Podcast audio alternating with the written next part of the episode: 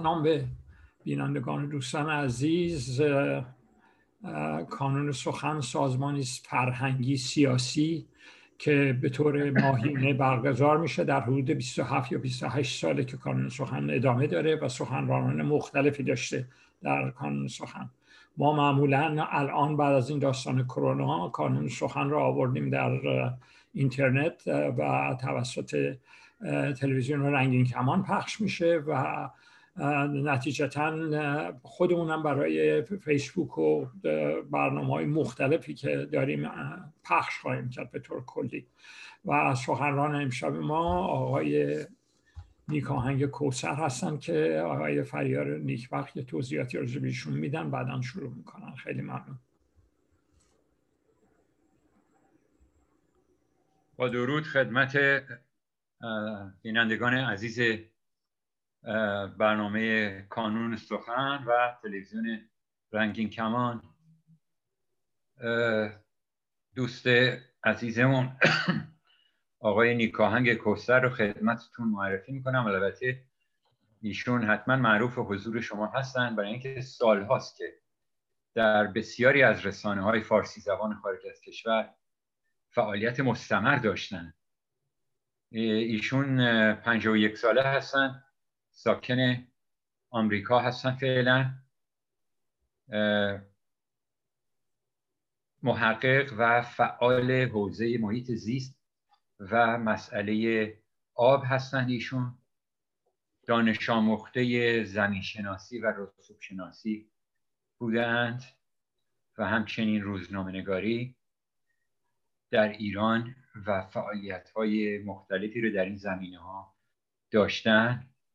ایشون تا کنون در خارج از کشور بیش از 250 برنامه تلویزیونی در مورد بحران آب در ایران تهیه کردن و همونطور که ممکنه آگاهی داشته باشید ایران یک دوچار یک خشکسالی هشت ساله تا ده ساله ای بود که فعلا با بارندگی های دو زمستان اخیر تا حدودی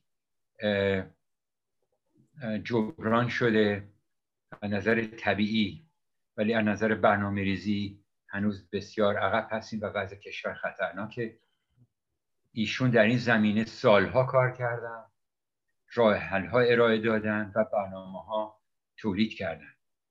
ایشون در بسیاری از شبکه های فارسی زبان تحلیلگر مسائل مربوط به بحران آب هستند. و علاوه بر این فعالیت ها یک دورانی هم ایشون کاریکاتوریست معروفی در خود کشور بودن. کاریکاتور معروف استاد تمساه را ایشون کشیده بودن که البته به سادگی ختم نشد. ایشون دستگیر شدن تحت تهدید قرار گرفتن تحت فشار قرار گرفتن و بالاخره مانند بسیار دیگر از فعالین مسائل مختلف در ایران ناچار شدن کشور را ترک بکنن و از سال 2003 یا 1382 ایشون در خارج از کشور به سر می‌برن. در حال حاضر هم مشغول این فعالیت هایی که ذکر کردیم هستن.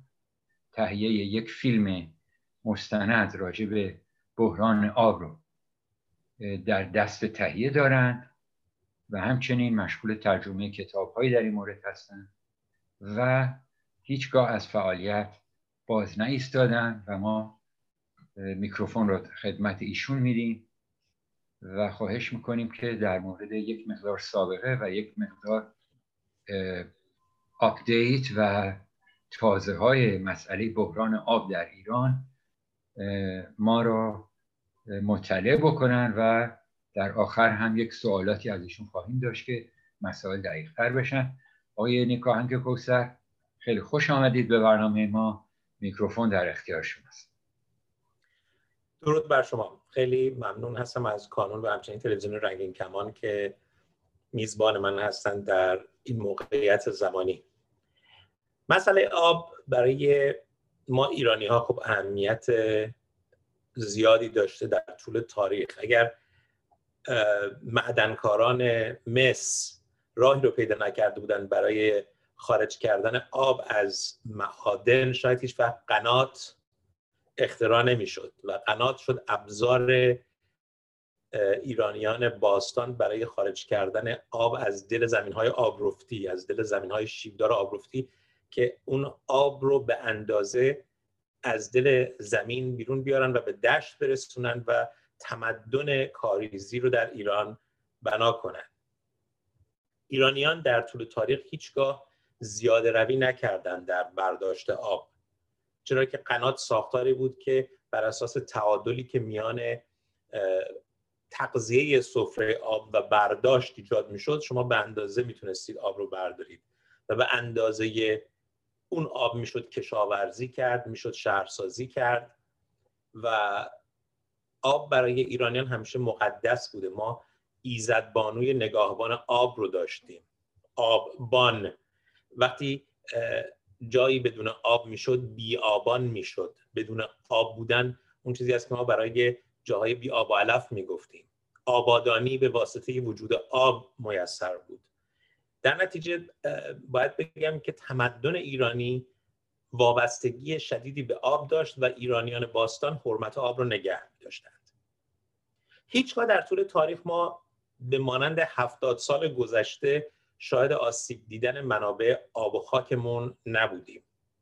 ما خیلی سریع عادت داریم که بیایم همه چیز رو از سال 1358 شروع بکنیم بگیم خراب شده. اما خرابی منابع آب ما از دهه 50 میلادی یا دهه سی باید بگم بیشتر شروع شد.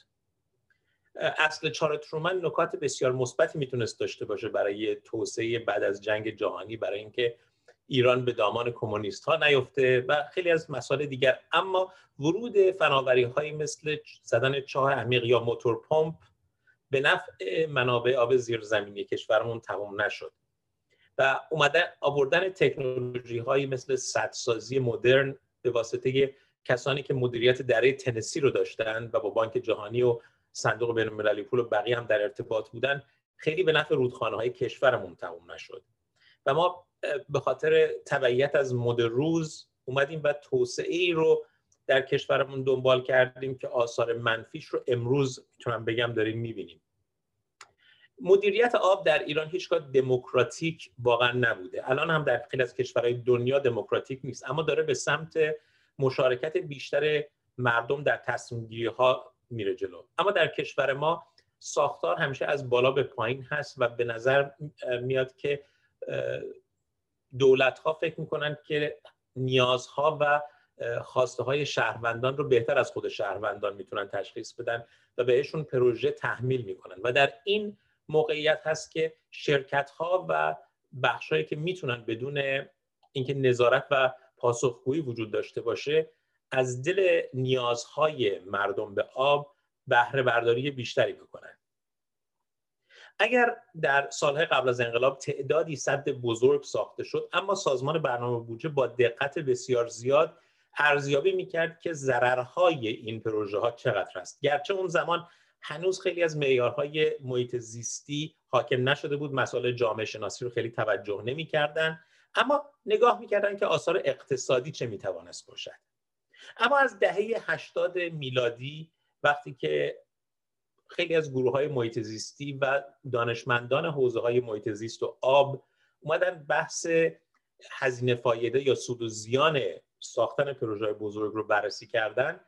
معیارها سختگیرانه تر شد در آمریکا، کانادا و خیلی از کشورهای دنیا برای ایجاد سازه های آبی. اما برعکس در کشور ما ایران از سال 1000 در حقیقت بگم 990 بسیار ساده و سهلنگارانه اومدن به سراغ ساخت سازه های آبی برای مدیریت منابع آب. اتفاقی که در ایران افتاد بعد از انقلاب این بود که به واسطه سیاست های جمهوری اسلامی این احتمال وجود داشت که خیلی از کشورهای جهان طبیعتا رابطه اقتصادشون با ایران رو محدود بکنن. به واسطه حالا دخالت های ایران در حکومت ایران در مسائل کشورهای همسایه و یا گروگانگیری و خیلی از مسائل دیگر رهبران انقلاب حد زدن که ما دچار تحریم خواهیم شد. و این اتفاق هم افتاد بعد از اشغال سفارت. حالا انواع تحریم. یکی از چیزهایی که نگرانش بودن مسئله غذا بود و می‌گفتن که ما بایستی خودکفا بشیم در تولید غذا. خب براشون گندم اهمیت زیادی داشت غلات اهمیت زیادی داشت گوشت اهمیت زیادی داشت. اما این خودکفایی نیاز به آب داشت و بدون توجه به در حقیقت مسئله آب مجازی محصولاتی که می‌خواستن تولید بکنن اومدن سراغ کشت و زر و یا تولید گوشت و مواد غذایی دیگر. آب مجازی همون به قول معروف میزان آبی هست که مصرف میشه از ابتدا تا انتهای تولید یک محصول. به عنوان مثال برای تولید یک کیلو گوشت چیزی حدود 15 هزار لیتر آب مصرف میشه. برای تولید یک کیلو گندم چیزی حدود 1400 لیتر آب مصرف میشه. برای اقلام مختلفی مسئله وجود داره. و حالا در نظر بگیرید بدون توجه به آبی که مصرف میشه اومدن در جای جای کشور تشویق کردن کشاورزها رو به تولید بیشتر. حالا اواخر دوره جنگ یک شرایط رو داشتیم. بعد از دوره جنگ و با آمدن هاشمی رفسنجانی و آغاز دولت سازندگی افتخار بزرگی بود که ما تولید مواد کشاورزیمون طوری بشه که به خودکفایی برسیم. دیگه از خارج از ایران گندم وارد نکنیم. ایده شاید بسیار جذاب بود اما همین قضیه منتهی شد به زدن هزاران چاه در جای جای کشور. اگر از ابتدای اصل چهار تا زمان انقلاب چیزی حدود 60 تا 70 هزار چاه در ایران زده شد حالا چاه عمیق و نیمه عمیق اما از بعد از انقلاب تا امروز تعداد چاه رسیده به 830 هزار چاه. و این 830 هزار چاه تقریبا 430 هزار تاش غیر مجاز و غیر قانونیه. اتفاقی که افتاد این بود که بعد از اصل چهار و بعد از اصلاحات عراضی خیلی از کشاورزان که دیگر تابع قوانین و قواعد عرفی آن زمان نبودن خب برفرض همه اون زمان به یک مقدار مشخص میراب تعیین می‌کرد که آب آب قنات بهشون برسه یا آبی که از نهری می‌رسید تقسیم بشه.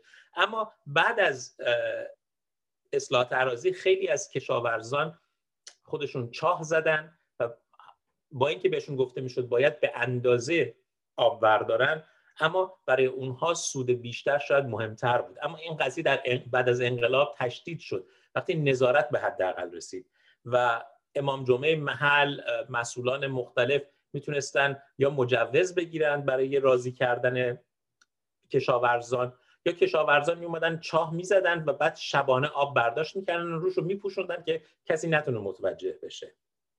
به همین واسطه اگر در کشور ما نزدیک به 600 دشت وجود داشته باشه الان بیشتر از 400 دشت کشور دچار کسری شدید آب شده و زمین داره در آنها نشست می‌کنه و ما دشت های ممنوعه داریم ممنوعه و ممنوعه بحرانی. اگر نقشه در حقیقت اطلس دشت های ایران رو ببینید خواهید دید که بسیاری از نقاط ایران در وضعیت قرمز و حتی قرمز تشدید شده هستند و خیلی از زمین ها در ایران هم در آستانه ممنوع شدن قرار دارند دشت ممنوع عملا دشتی است که تعادل سفره آب زیرزمینی دیگر برقرار نیست و داره نشست می‌کنه و این وضعیت خطرناکی است. چرا خطرناکه؟ به این دلیل که اگر شما میزان برداشت آبتون از دل زمین بیشتر از آبی باشه که در دل زمین میاد ذخیره میشه شما دچار کسری آب زیرزمینی میشین و به دلیل فاصله ای که وجود داره میان ذرات قبلا با آب پر می‌شد حالا آب وجود نداره وزن زمین باعث میشه که این آبرفت ها و زمین های دشت های آبرفتی تقریبا فشرده بشن. و فشردگی باعث میشه امکان ذخیره آب در این دشت ها وجود نداشته باشه و تقریبا این دشت های سرسبز تبدیل به بیابان بشن. این قضیه نشست رو در کالیفرنیا به خوبی در صده گذشته در محدوده دره مرکزی دیده ایم که چه بلایی بر سر فرزنو و مناطق کشاورزی دیگر آورد و به همون واسطه دولت ایالتی مجبور شد آب رو از شمال ایالت بکشونه به مناطق پایینتر که بتونه یک تعادل برقرار بکنه. اما خب انتقال آب هم دوای درد نیست در دراز مدت. در ایران هم اتفاقی که افتاد با کاهش در حقیقت منابع آب زیرزمینی خب اومدن آب رو خواستن منتقل بکنن از حوزه به حوزه دیگر. و این کاهش آب رو اومدن جبران بکنن با روشی که آسیب میرسون به مبدع یعنی وقتی شما از حوزه کارون به حوزه مثلا ایران مرکزی در محدوده کرمان آب رو منتقل می‌کنید دارین سهمی از آب کارون رو منتقل می‌کنید. محیط به محیط زیست آسیب میرسونید. در حقیقت بده یا دبی رودخانه کارون رو در محل در محلی که به اروند رود مرتبط میشه. اون رو از بین برد در سطح کارون میاد پایین و آب مناطق مختلف پایین دست کارون در خوزستان شور میشه و زمین های اون مناطق هم آب زیرزمینیشون شور میشه. در نتیجه آب خرمشهر و آبادان شور میشه. یا از طرف دیگر با هایی که ساخته شد در محدوده کارون برای مدیریت آب یا در نقاط دیگر اومدن سهم دشت ها سهم تالاب ها رو از بین بردن. صد کرخه یک مثال هست. صد کرخه به خاطری که بیاد به آب زیادی رو ذخیره بکنه بخشی از سهم هورول عظیم یا هورول هویزه رو اومدن از بین بردن و این باعث خشک شدن بخش های مختلف طالاب هورول هویزه شد و این بخش ها شدن در حقیقت کاسه های پر از گرد و خاک که گرد و خاکشون به صورت ریزگرد به ریه های مردمان اهواز و شهرهای دیگر خوزستان می‌رفت. یا اومدن صدی رو درست کردن برای رودخانه کارون به نام صد گوتمن بدون توجه به وضعیت زمین شناسی اونجا و توده بزرگ نمکی اومد و آب صد رو تا حدی شور کرد. در حقیقت افقهای پایین ترش رو و باعث سخت شدن شرایط برای کشاورزانی شد که شورابه به زمینشون رفت. یا صد کارون سه رو اومدن ساختن برای اینکه بتونن برق تولید بکنن و رودخانه کارون رو مهار کنن به خیال خودشون. اما این قضیه باعث شد که 63 پارچه آبادی که می‌رفت زیر آب مردمش که حدودا 15 هزار نفر می‌شدن مجبور به مهاجرت بشن از اونجا و وضعیت اقتصادیشون به هم بخوره. حالا سدسازی ها از یک طرف انتقال آب از یک طرف. تمام اینها برای این بود که بیایم برای مردم مناطق مختلف به خیال خودمون آب تامین بکنیم. نکته جالب این هست که مثلا صد کارون سه که ساخته شد مردمان منطقه ایزه و محدوده نزدیک به صد کارون سه آب ندارن الان. به بعضی از مناطق اطراف صد باید با تانکر آب برسونند خب این جای سوال داشت چه, چه نوع مدیریتی اینجا حاکم بوده؟ یا صد کارون چهار وقتی ساخته می‌شد خاطر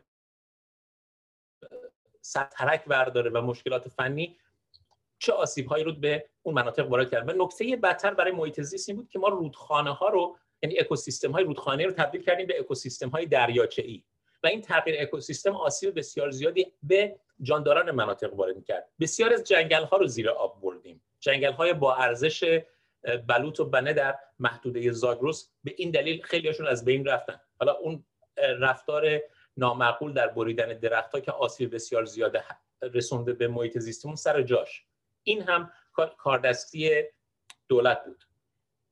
مسئله که اینجا اهمیت پیدا می‌کنه این هست که در کشور ما در طول سی سال گذشته تحول های انجام گرفته از بود فنی و ساخت و ساز بسیار پیشرفت کرده. اما بدون توجه به چند مسئله.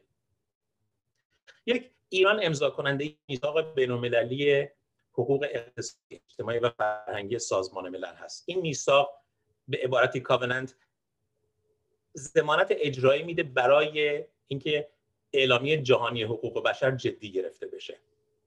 ایران به عنوان امضا کننده نمی‌تواند ناقض حقوق شهروندانش باشه. در حوزه های مختلف از جمله همین حوزه آب.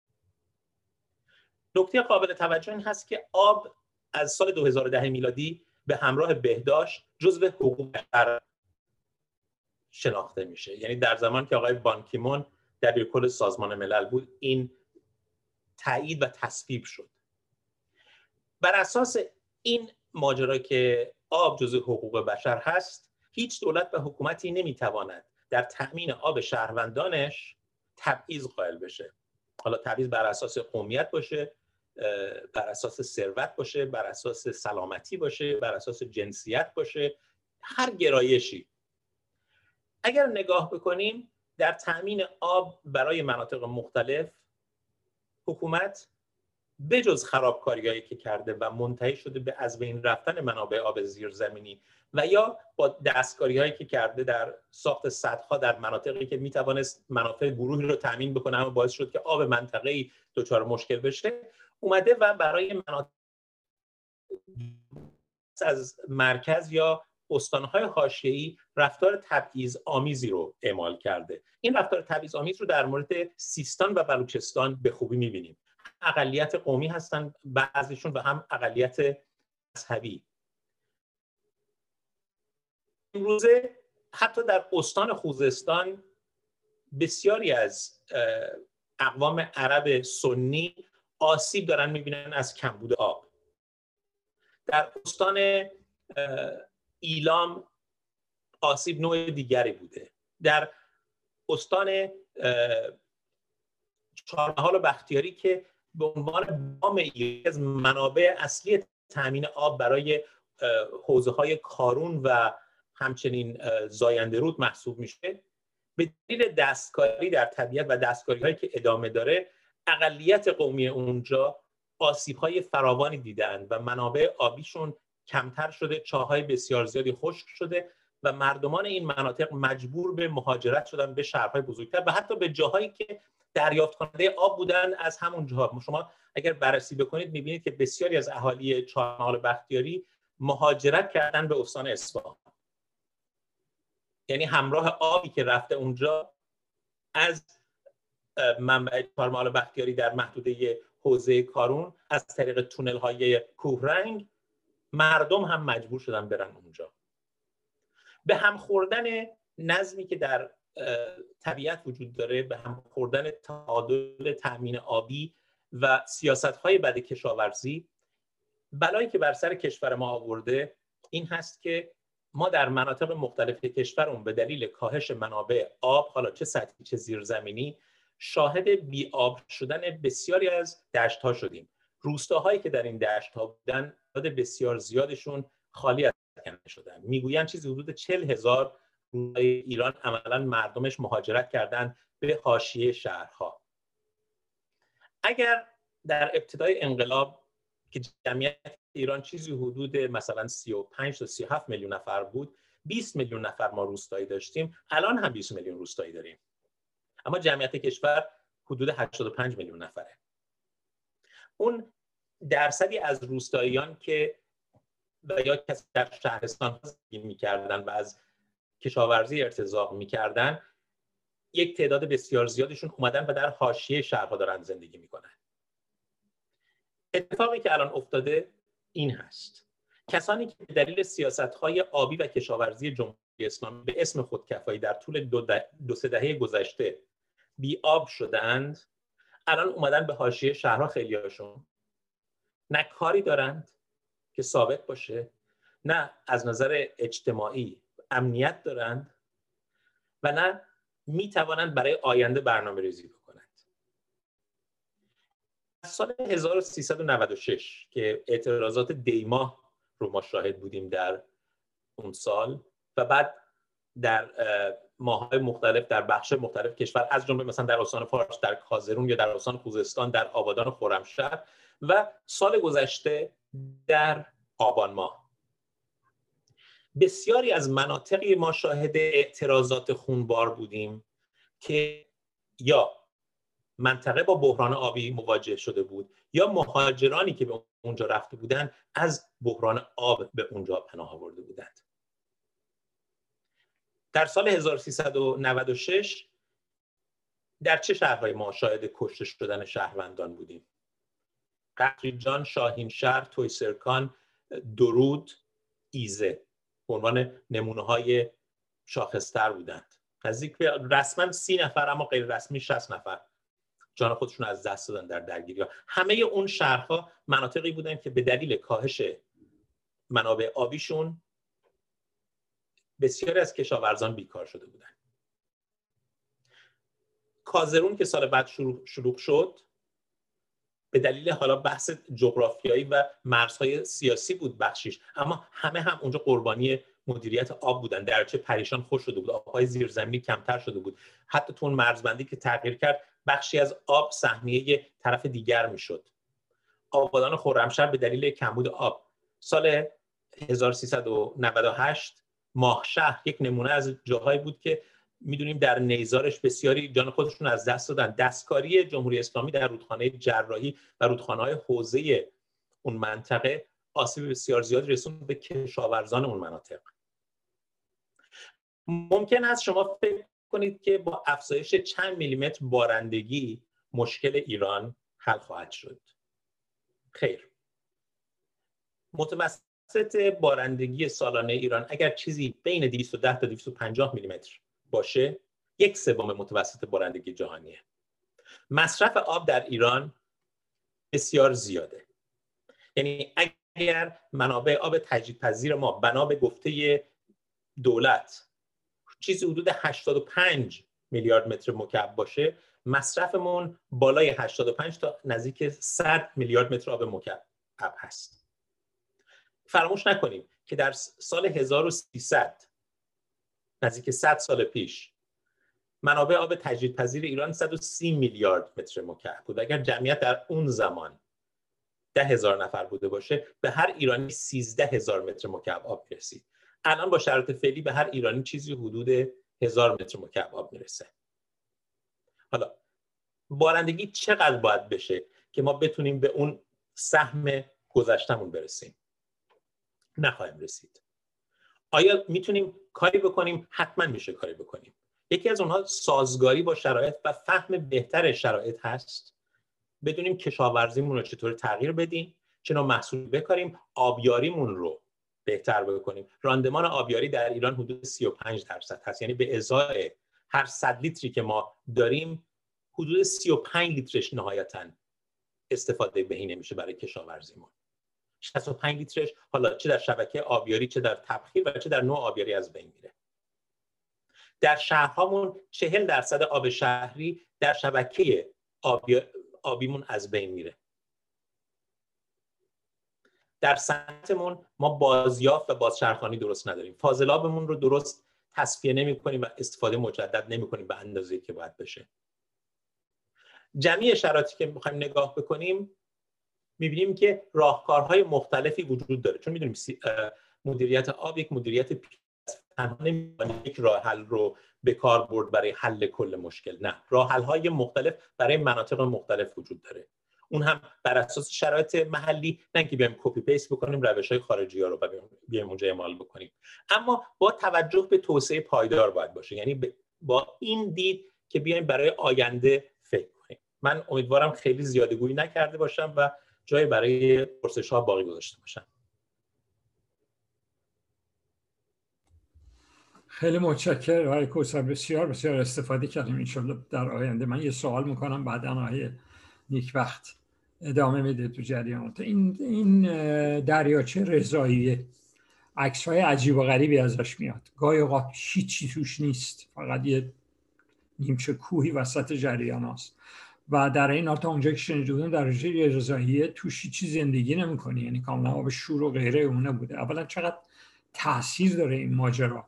وقتی که آب این دریاچه نباشه به اون ترتیب. من خانوادگی مال فراهان عراق هستم. در اون زمانی که بچه بودم ولی مادر بزرگم کاملا این کاریزا رو می‌دیدم اونجا. زیاد و که چطوری مصرفش می‌کنن از بالای تپه به چه ترتیب.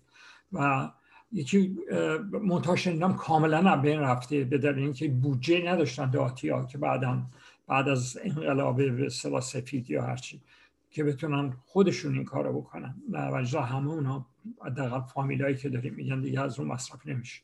من دو تا سوال دارم. جانشینشون شنیدم صدای زیادی درست کردن.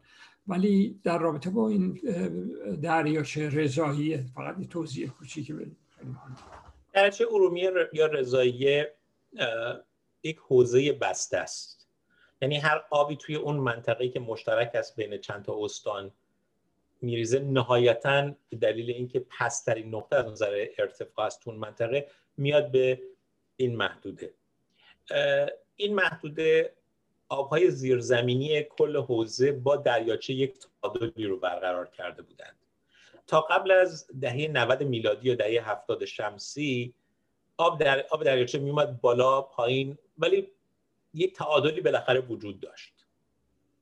اتفاقی که افتاد این بود که در دوران هاشمی رفسنجانی گروهی پیشنهاد کردند که برای اینکه آب شیرین هدر نره بیان مانع اومدن آب شیرین به دریاچه بشن.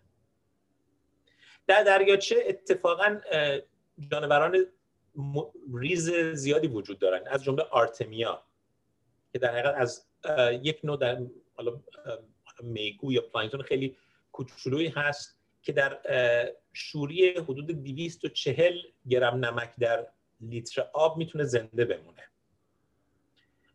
اما اتفاقی که افتاد این بود که از آن زمان که بعضی از دانشگاه ها اومدن به همراه مدیران استانی طرحهای سدسازی رو ارائه دادن به دولت و میشه تهش شرکت های مشاور قدرتمندی مثل مهاب قدس و همچنین پیمانکاران قدرتمندی مثل قرارگاه خاتم الانبیا و سپاسد رو هم دید. اومدن و نزدیک به هفتاد صد رو اطراف دریاچه اضافه کردن و ساختن. اگر صدهای بود این صدها اضافه شدن. نتیجه کار این بود که آب کمتری رسید به دریاچه. از طرف دیگر به دلیل اینکه توی اون منطقه می‌خواستن ساختار اقتصادی از نظر کشاورزی رو تغییر بدن اگر تا قبل از انقلاب کشاورزی عمده که ما داشتیم یک نوع باغداری بسیار پایدار بود خب تاکستان های بسیاری رو ما در منطقه ارومیه رضاییه داشتیم دیگه شراب اونجا معروف بود. اومدن و سیستم رو خواستن تغییر بدن و بعد اومدن چغندر قند رو هم اضافه کردن باغهای سیب رو اضافه کردن جانشین کردن و برای تولید بیشتر اومدن چاهای زیادی رو زدن. نزدیک به 80 هزار چاه زده شد تو منطقه. و به دلیل اینکه دریاچه آبش با چاهای منطقه یک تعادلی وجود داشت باعث شد که به هر صورت وقتی آب از اون طرف به دریاچه می‌رسید زمین های اطراف شور نشن. آبهای زیرزمینیشون و دریاچه هم توی سطح قابل قبولی بمونه و حتی مثلا در دوره فکر می‌کنم سال 1375 74 بود سطح دریاچه حدود 6 متر بالاتر از حد فعلیش بود. خب وقتی 6 متر بالاتر باشه به دلیل شیب کم منطقه این آب بیشتر میشه و گسترده میشه روی برخی از زمین ها و خیلی از اونهایی که مالک زمین بودن و زمین هاشون رو برای بقول معروف ساخت و ساز می‌خواستن آسیب نبینه به ضررشون می‌شد. درنچه لابی کردن و اومدن و دولت رو راضی کردن هم دولت استانی و هم دولت جمهوری اسلامی رو که صد ساخته بشه و سطح درچه آروم آروم اومد پایین. تراز اکولوژیک دریاچه زمانی هست که سطح آب 1274 متر باشه. یعنی جایی که آرتمیا می‌تونه زندگی بکنه و با محیط زیست خودش تبادل بکنه. از اون سطح که آب بیاد پایینتر آب دریاچه شورتر میشه. هم آب زیرزمینی منطقه کشیده شد هم آب دریاچه کمتر رسید. بارندگی هم که کمتر شد سهم خودش. تمام اینها کنار هم دست داد دست به دست هم داد کشاورزی برداشت آب و مدیریت آب جمهوری اسلامی باعث شد سطح آب دریاچه به نقطه‌ای برسه که از حد 1300 مثلا 90 1374 75 برسه به چیزی حدود مثلا 6 متر یا 6 متر این پایین تر که در حقیقت به نقطه خطرناکی رسید که حجم دریاچه کمتر از نیم میلیون متر مکعب بود. در حالت تعادل حدود 14 میلیارد متر مکعب آباد داشته باشه این دریاچه. و بعد از اون بود که خیلی اومدن زنگ خطر رو به صدا در بردن ستاد احیای دریاچه ارومیه را افتاد و خب اقداماتی کردن. اما این اقدامات چه بود؟ آیا اومدن چاها رو همه تعطیل کردن توی حوزه؟ نه تعداد کمی چاه تعطیل شد. آب برخی از سدها رو تا حدی اومدن باز کردن. اما بارندگی هم در طول یک محدوده زمانی نسبت به گذشته بیشتر شد. که وقتی بارندگی مثلا میاد سازمان محیط زیست به خودش کردیت میده. مثل زمانی که وقتی تهران هواش آلوده است و باد میاد خانم ابتکار میگه ما خیلی موفق بودیم در کنترل کیفیت هوا. الان وقتی که نگاه می‌کنیم الان سطح آب به نقطه‌ای که رسیده حدود 1271 ممیز 18 هست. تا زمانی که سطح آب برسه به 1274 یعنی الان حدود نزدیک سه میلیارد خورده هست حجم آب دریاچه. باید به 14 میلیارد برسه. با توجه به اینکه یک بارندگی نخواهد احتمالا. دو چهار هم تعطیل نکردن. سه دارن از رودخانه زاب که از محدوده کردستان و توی حوزه هست که نهایتا به عراق می‌رسه به رودخانه هایی حالا در فرات که نهایتا برسه به خلیج فارس اومدن آب از اونجا رو منتقل کردن و به دریاچه ارومیه دارن میریزن. این دزدی آب هست یعنی آثار محیط زیستی و اقتصادی و اجتماعی و سیاسی منفی در آینده خواهد داشت. روشی که دارن کار می‌کنن پایدار نیست به نظر من. علیرغم تمام شعارهایی که میدن. اگر سدهای بسیاری رو که اونجا زدن یا خرابشون کنن یا دریچه کامل باز کنن چاهها رو تعطیل بکنن بخشی از کشاورزی منطقه که آب زیادی رو مصرف کنه تعطیل کنن براش جانشین بگذارن. یعنی کشت یک محصولی که اون ضرر اقتصادی کشاورزان ممکن دچار بشن جبران بکنه شاید امیدوار بشیم که اتفاق بیفته. دولت ادعا می‌کنه که تا سال 1407 دریاچه به تعادل خواهد رسید اما با این شرایط من بعید می‌دونم. در مورد قنات هم که فرمودید ببینید زدن چاهای عمیق بعد از اصل چهار رواج زیادی پیدا کرد. وقتی هم که بسیاری از کشاورزان خودشون مستقل شدن اومدن و چاه زدن باعث شد سطح آب زیرزمینی بیاد پایین تر به جای اینکه اجازه بدهند که این آب زیرزمینی تغذیه بشه با آب برف و باران اومدن آب بیشتری از دل زمین کشیدن. یعنی اگر قنات رو هم شما بیاین هی مثلا عمیق تر بکنید و بعد با عمیق تر کردن اون قنات و مثلا زدن چاهای مختلف و یا اون تونلی که ما می‌زنیم با شیب کم درون اون سفره آب زیرزمینی مصرف بیشتر رو داریم انجام میدیم. به جای این هست که بیایم سیلاب ها رو مهار بکنیم به جای این هست که بیایم بگذاریم آب آروم آروم در دل زمین بیاد و اون کسری برداشت رو جبران بکنه.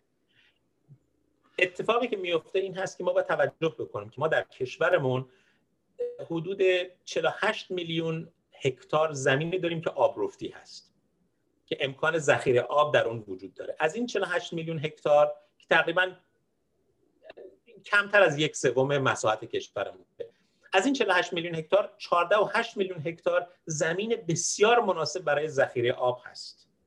در دل زمین یعنی های درشتانه که نزدیک به حالا بگیم یک یازدهم مساحت کل کشور باشه.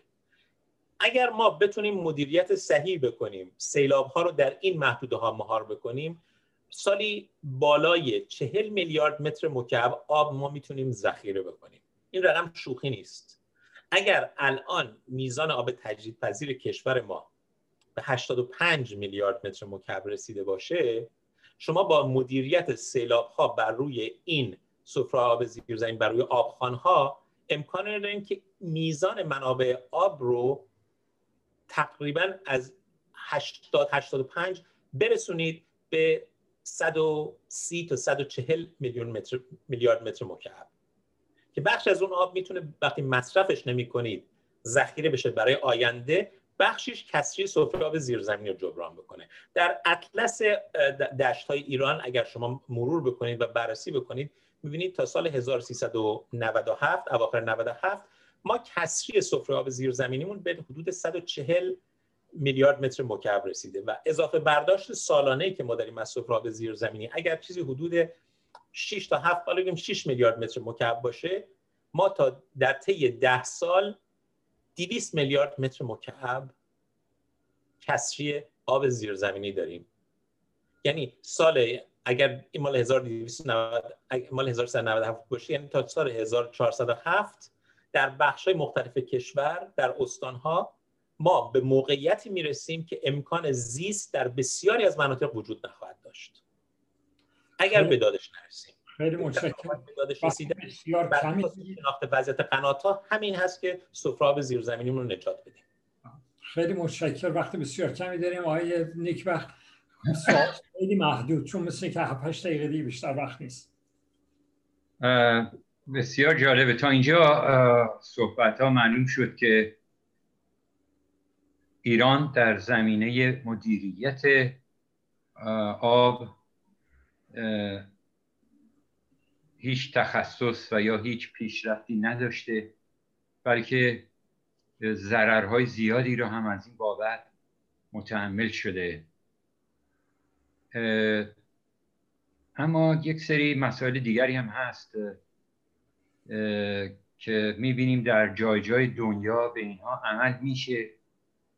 بعضیاش در عمل مثبت بوده و غیره. و در ایران هم گاهی از این صحبت ها هست و تبلیغ میشه. من نظر شما رو در این مورد می‌خواستم. به عنوان مثال فکر کنم دیشب هم براتون این خبر بی بی سی رو فرستادم. در مورد پروژه‌ای که تبلیغ می‌کنن. قرار مثلا روزی یک میلیون متر مکعب آب شیرین شده از خلیج فارس رو وارد مناطقی از کرمان گرفته تا یزد. اینها بفرستن که مدعی بودن که فاز اولش که شیرین کردن آب در منطقه بندر عباس باشه به پایان رسیده که مشکل باور کردنش البته. ولی حتی شروع کارش رو می‌خواستم شما اطلاعی از این مسئله دارید یا نه.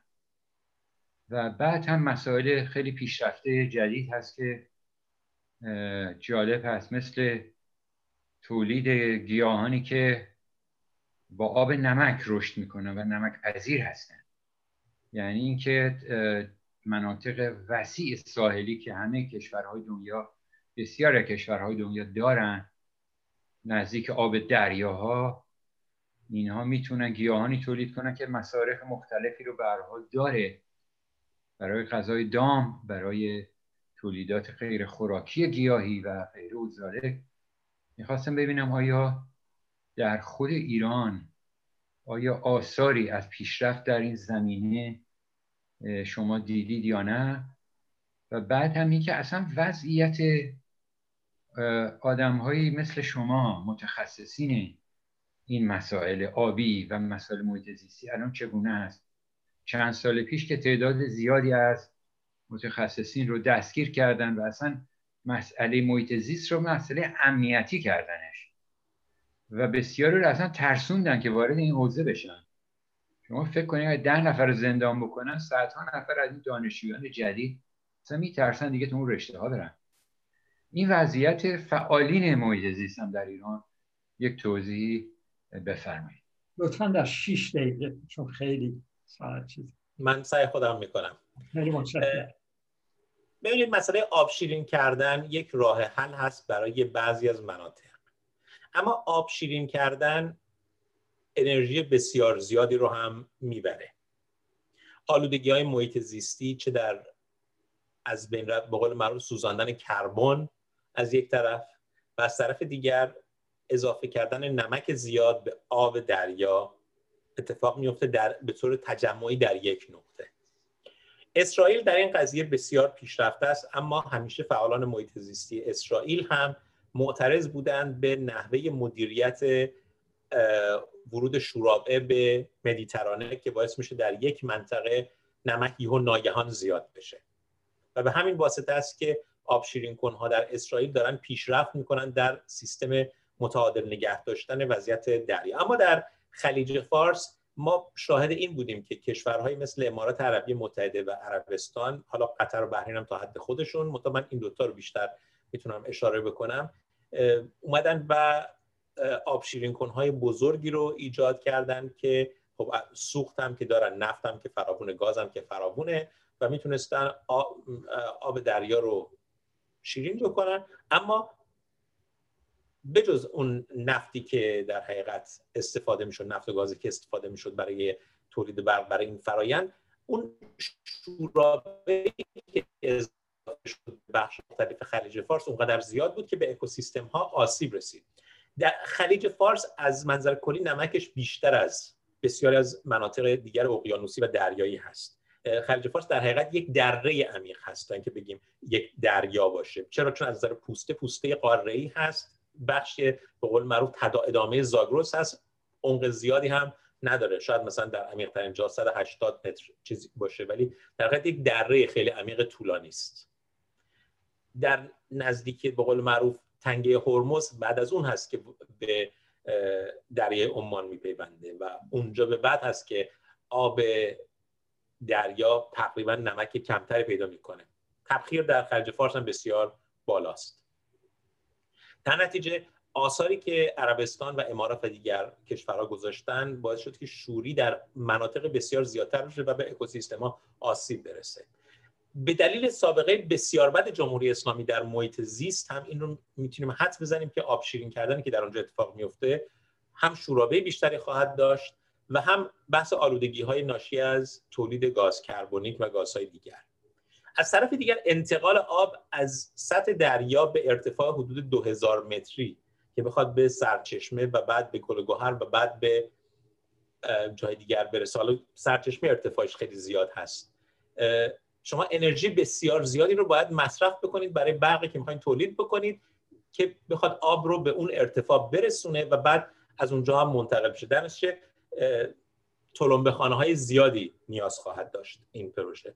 در کل میشه گفت گفت که این پروژه برای انتقال آب به معادن و مراکز صنعتی بسیار اولا گران قیمت مقروم به صرفه نیست دو راه حل های محلی وجود داشت برای تامین آب این مناطق که اون هم بحث مدیریت حوزه‌ای آب هست تو اون مناطق.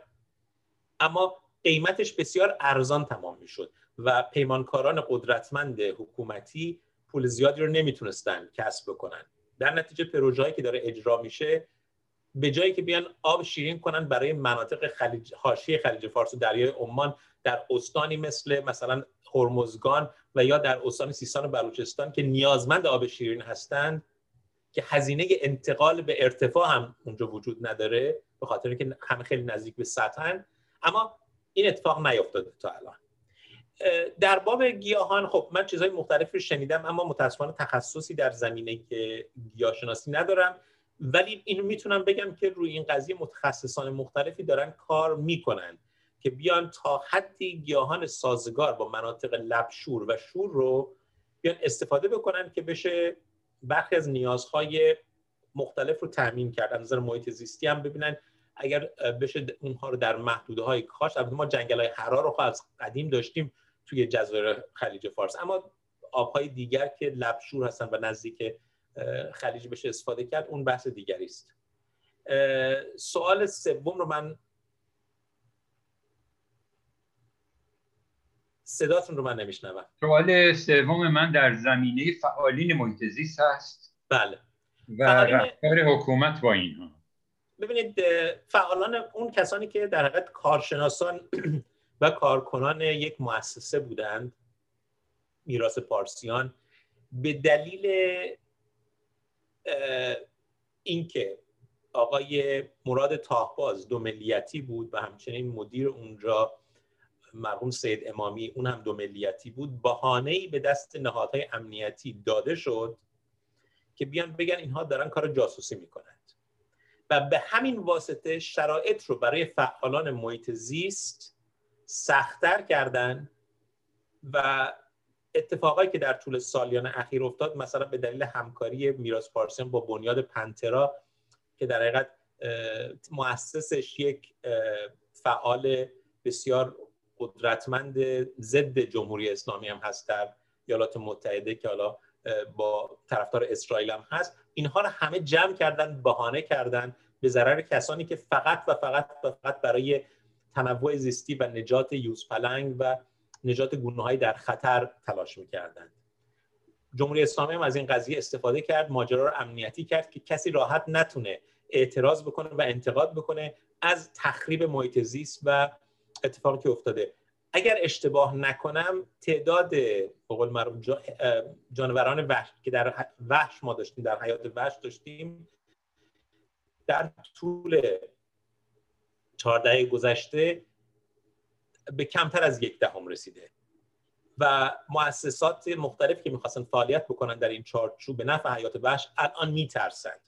فعالانی که در حوزه آب هم کار می‌کنن و می‌خوان مقابله بکنن با سیاست های پیمانکاران بزرگ شرکت های مشاور وزارت نیرو اونها هم مشکلات زیادی براشون به وجود میاد برخشون دادگاهی شدن. تا ما کمتر میشنویم چون میترسن که با بیان خبرشون در شبکه های خارج از کشور پرونده ها براشون پیچیده تر بشه. و البته خب دستگاه امنیتی هم این فعالان رو ترسوندن. در کل می‌تونم بگم که جمهوری اسلامی به نفع طبیعت و به نفع محیط زیست نبوده و اما اگر بخواد شرایط جدیدی حاکم بشه بایستی با آگاهی اتفاق بیفته.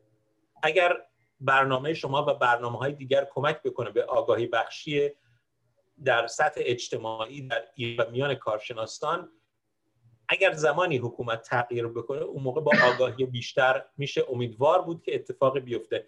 اما داره دیرتر میشه. دیرتر و دیرتر میشه.